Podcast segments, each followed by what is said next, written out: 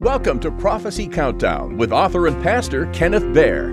Join us every week for the latest updates on what the Bible has to say about the events, the characters, and prophetic signs of the return of Jesus Christ and his coming kingdom. Make sure you not only subscribe, but like your favorite episodes and share it with your friends.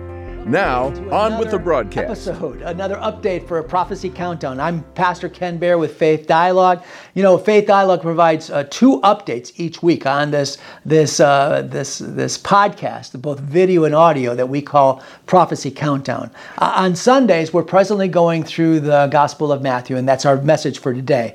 Uh, we go through chapter by chapter and verse by verse. Today we'll be in chapter 10, and the the topic of my lesson today will be lose your life. It's based on verses 34 through 39. It will premiere at, at 1 o'clock on, on, on Sundays, Eastern Standard Time. Now, on Wednesdays, our updates and I hope you tune in for Wednesdays. Wednesdays is our prophecy related uh, updates. We take one of the questions that come into us. That's where we get our questions from Prophecy Update. Uh, we love answering questions. Uh, we, uh, we, if you have a question, please send us an email. Uh, our email address is prophecycountdownpodcast at gmail.com. That's prophecy countdown podcast at gmail.com. We'd love to hear your, your questions because if you have the question, Others will as well, and we'd love to be able to answer them. We answer all of our emails, by the way. But let's get into our Sunday message. Our Sunday message, we'll be reading uh, chapter uh, 10 of Matthew, verses 34 through 30, 34 through 39. Again, the topic of my message today is lose your life. Jesus says this in verse 34 Do not think that I came to bring peace on earth. I did not come to bring peace, but a sword. For I have come to set man against his father, a daughter against her mother, and a daughter in law against her mother in law. And a man's enemies will be those of his own household. He who loves father or mother more than me is not worthy of me. And he who loves son or daughter more than me is not worthy of me. And he who does not take his cross and follow after me is not worthy of me. He who finds his life will lose it, and he who loses his life for my sake will find it. So, verse 39 that I just read is obviously our, our key verse. You know, these, these verses that I just read, starting in verse 34, are sometimes considered by many to be some of the more difficult sayings of Jesus. And I'll address why they're considered difficult. Uh, but we have to first remember the, the context. In this context, in chapter 10 of the Gospel of Matthew, Jesus is sending out his, his disciples. He's sending out his, his disciples into what, what's called hostile territory. And he already told them that there were going to be some that accept the message and some that reject it. And he told them that uh, if people rejected the message, he, they were to shake the dust off of their sandals and take their teaching uh, to another town, to go somewhere else. But again, this idea that there are going to be some people that accept the message and some people that reject the message of Jesus Christ, of the coming, uh, the, the Messiah, that Jesus died on the cross for our sins. There's going to be some people that accept it and some people reject it, and that'll include our own households you know, within our own household. I don't know of anybody that, uh, uh, that any of my neighbors, any of my friends, uh, that will tell me that their entire household are, are all Christians and following Jesus Christ. It's certainly not the case in my household. I mean, there are some that reject and some that, that, uh, some that accept and some that reject the teaching. And as a result, uh, there's going to be conflict. There's going to be hostility. And there's a, there's a reason for this. There's a reason why these verses, even though we understand that, are, are difficult to understand. And it's because Jesus is using pretty harsh language. And that's very unlike Jesus. Jesus is this, this kind, gentle shepherd. Uh, but Jesus speaks the truth in love. And in these verses, he's doing exactly that. But this is what some people have a problem with this. Number one was that Jesus' primary message was what? It was peace. In many parts of the Bible, including the teachings of Jesus, there's messages of peace, love, and reconciliation. Remember, Jesus started off in chapter 5 with the, uh, with the Beatitudes, saying, Blessed are the peacemakers, for they shall be called the sons of God. Jesus also said, A new commandment I give to you, that you love one another. Just as I've loved you, you are to love your one another. By this people will know that you are my disciples because of your love for one another. That's John chapter 13. And Jesus is also known for reconciliation. Jesus, in the same Sermon on the Mount, said that if we are bringing our gift to the altar and remember that we have anything against, a brother has anything against us, that we're supposed to leave the gift at the altar and go and reconcile first with our, with our brothers. So Jesus' message of peace and reconciliation doesn't jive with what we read here in verses 34 through 34, 39. But the gospel is complex, my friend. There are people that will accept, there are people that will reject. And this is why it's, it's so challenging sometimes for us. Now, the second reason uh, that people have difficulty with these verses is because Jesus is addressing broken family relationships.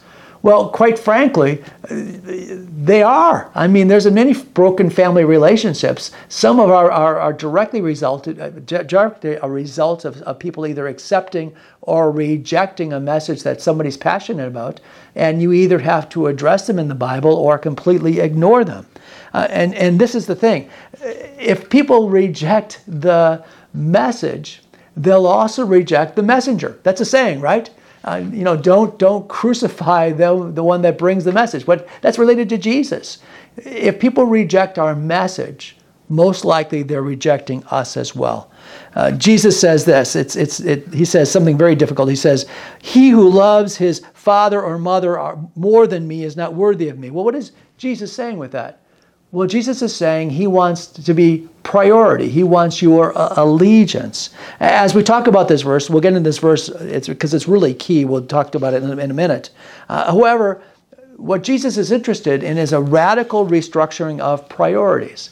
You know, if you remember back when you came to, to Christ, it, you radically changed your behaviors and who you were and what you watched and how you talked and, and what you did on Sundays, if anything, right? What you did with your spare time. It's a, it's a radical transformation, and Jesus wants us to do that.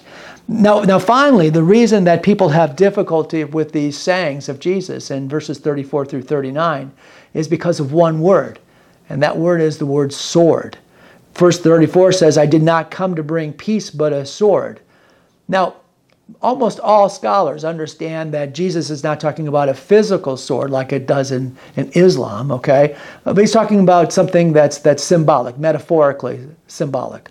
You know, here's a little side note for those of you that know me well, know, know, know that I, I love going down rabbit trails. I love little history lessons. And it just so happens that when I mentioned Islam, I wanted to find out uh, what what the what the web, what the internet has to say about the sword of Islam. And, you know, all of us know that Islam preaches kill the infidels, right? We've heard this by from a number of people. But here's the thing: if you do a search, and I'm not suggesting you do, but if you do a search on on Islam, um, you'll be quick to find that the internet is actually an apologist, meaning a defender of Islam. Not true for Christianity, but they are defenders of Islam. You can get quick information about the Crusades and their cruelty. You can find about the transgressions of the popes. You can find out about the pedophilia in the Catholic Church. You can find about all preachers that, that had a moral mis- misstep. Uh, but that's not true for Islam. Not at all. I mean, they are, it's a protected group. Rather than quote the Quran, however, because I got tired of trying to find things on, on, the, uh, on, uh, on Islam on the internet, um, I'll, just, I'll just quote um, Ayatollah Khomeini. Remember him? Ayatollah Khomeini back in the 1970s was the founder of the present Islamic State of, of Iran. Well, this is what he said, and he said it on national TV. He said, Islam says, Islam says, kill all the unbelievers just as they would kill you all. Islam says, kill them. That's the non Muslims. Put them to the sword and scatter their armies. Kill them in the service of Allah, those who may, may want to kill you. Well, I don't know much about Islam, but I'm sure Ayatollah Khomeini did. And he's quoting what he understands to be the, one of the tenets of Israel, uh, of, of Islam, which is to bring a true sword, not a symbolic sword, but a true sword. But let's get back to what we hear here. So, Jesus doesn't often talk about swords. Only a couple times in the Bible. This this word this word sword in verse 34 uh, probably either refers to an internal struggle in a family um, or one we have uh, with ourselves, kind of an internal struggle ourselves. You know, last again last week again we talked about how some needed to either accept or reject the message. And, and we quoted verse 32. Jesus says this He says, Therefore, whoever confesses me before men, him will I also confess before my Father who's in heaven. But whoever denies me before men, him I will also deny before my Father who's in heaven. And, and these, these verses last week I thought were also a little bit difficult, right? The idea of, of Jesus denying us before the Father if we deny him. But I, but I focus on the, on the fact that our confession of faith is key. What we say with our lips actually matters. And we see here today that it does matter. In fact, it's essential to be on the side of Jesus because Jesus is, quite frankly, quite demanding. We saw this last week by talking about confessing before the Father and denying before the Father. And today we see it again. This time, Jesus is speaking very, very clearly. Jesus not, this is not Jesus speaking a parable. Jesus is being brutally honest with us. Jesus is holding nothing back. He says, Do not think I came to bring peace, but I did not come to bring peace, but a sword. So, why is this important? Why is it important for us to know this? Well, one of the things that scholars believe, and, and I agree with them, is that Jesus is in some way correcting some false assumptions about who the Messiah is to, is to be. You know, according to Isaiah chapter 9, Jesus, uh, the Messiah is to be, to be described as the Prince of Peace. That's one of the words we have for Jesus, and we certainly understand that. However, many people felt that that peace on earth was to come with his first coming. And Jesus is saying no, that Jesus didn't come to bring peace yet.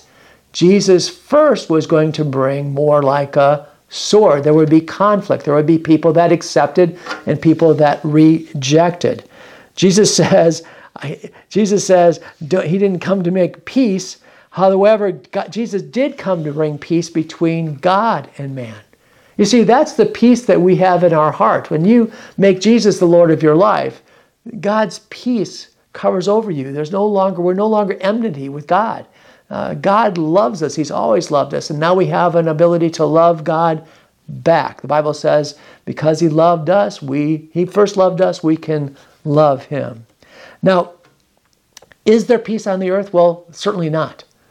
According to the Council of Foreign Relations, there are presently 27 ongoing conflicts worldwide, most of them in the Middle East, North Africa, Asia, and Sub Sahara Africa. I think we can all agree that peace is preferable, but we don't have peace. Even though Jesus is the peacemaker, and blessed are the peacemaker, conflict is inevitable.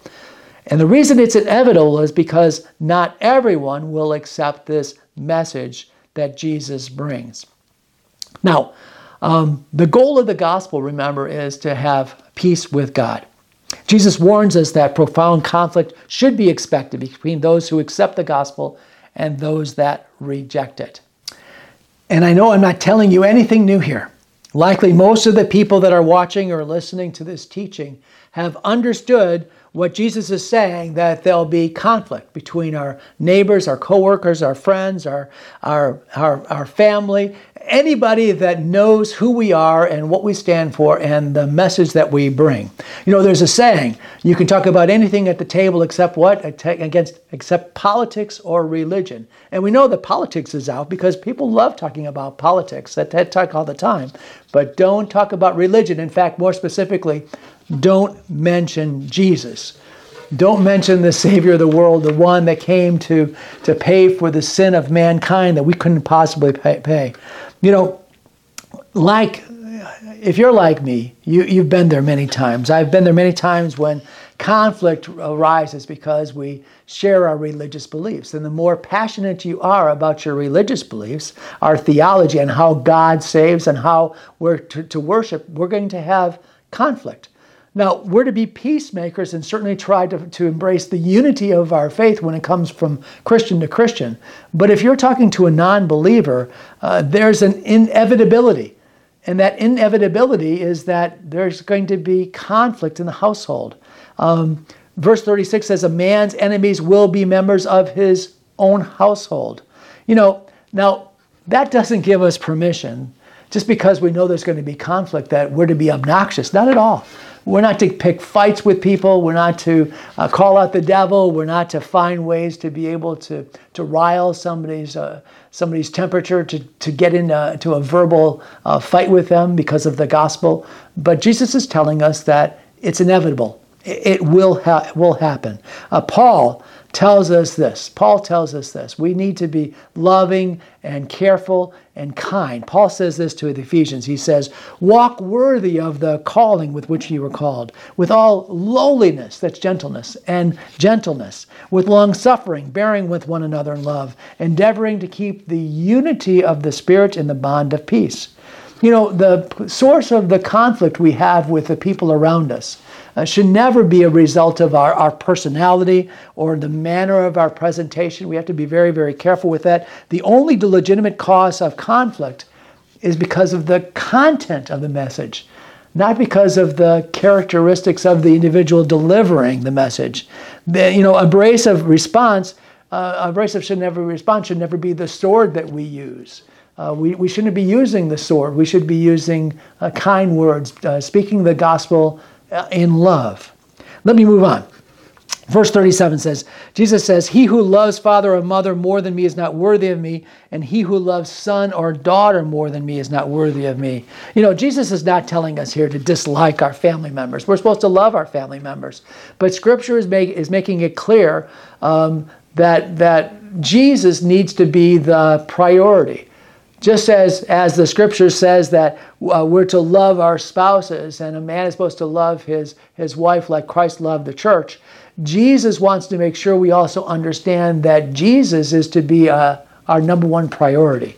You know, I remember clearly back when I was in the in the secular world, when I was working for a large multinational corporation. In fact, I was working overseas for a number of years. Um, I had a boss uh, who loved to go, go, go he had a number of priorities, had a number of different projects, and I was his his right arm. And uh, he loved adding number one priorities. We would have a whole list on a blackboard, a whiteboard, of all these number one priorities. And I used to take him to task, and I said, "There's only one number one. You can't have a number of number one priorities." He says, "Well, they're all number one." Well, Jesus is telling us this that you can't have another number one. Jesus needs to be number one in our life. And we can't love anything more than Jesus. We can't have any higher priority than the priority that Jesus gives us. Uh, you, can, you, can likely, you can likely relate to that. If you think about your um, aging and ailing parents. I told you before that my ministry for a number of years was to, to seniors. Um, if you devote yourself to, to seeing your children, if you devote yourself to your aging parents, if you, if you make that a priority, you can easily be so consumed with their care uh, that you think that that's more important than anything else in your life, but it isn't. I mean, I, I, I know what it's like to, to take care of aging and ailing parents. I know what it's like to, to be over there three, four times a day, to be able to spend hours on end, to be able to, to take care of them if necessary, just as you do with your you did with your children, your younger children. But Jesus is saying there you need to be able to understand that Jesus still is, is number one. You know, Christians should be known as hard workers at work. Uh, Christians should be known as good parents and committed spouses. But above all, Christians should be known as people that are committed to Jesus Christ, committed to Him above all else. And now we're going to close our message and finally get to the title of our message Lose Your Life. And that comes from verses 38 and 39. Jesus says, And he who does not take his cross and follow after me is not worthy of me. He who finds his life will lose it and he who loses his life for my sake will find it. You know, Jesus is speaking to a first century audience, and the first century audience knew exactly what it meant to take up your cross.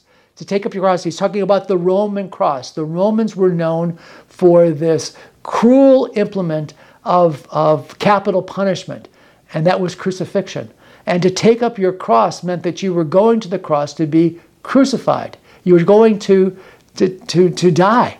And Jesus said, You need to be able to take up your cross. His disciples knew exactly what he talked about. Now, this doesn't mean, for example, that his disciples knew that meant uh, knew that or meant uh, thought that Jesus meant that they were all going to be killed. Now, it was true that most of the apostles ended up dying a, a martyr's death, but they did not embrace that. They didn't embrace the cross, uh, but they needed to pick up the cross. You see, there's a, a complete difference between wanting to be a martyr and ultimately being martyred for the cause of Jesus Christ. Ultimately, Jesus says this. He says, if, if you want to, to truly love me, you need to lose your life. You need to just let it go. Let go of all the trappings of the life. Let your lay your life down. Once you do that, you are then free to pick it back up and to be able to pursue all of those things that God has put on your plate. Be able to be a faithful husband, to be a great father, to be able to be a great employee, to be a great employer, to be able to be a good neighbor. You can do all of those things as you as long as you understand that the life you live is not your own. You know, the Apostle Paul said that. He says, The life I live is not my own, but I've been crucified with Christ. And it's Christ that's not I that live, but that Christ lives in me. This is the meaning of Jesus when he says you need to lose your life. May, you, may your resolve today be to lose your life because you have found your life in Christ. Amen? Amen. Let me pray. Father God, we want to thank you, Lord, for.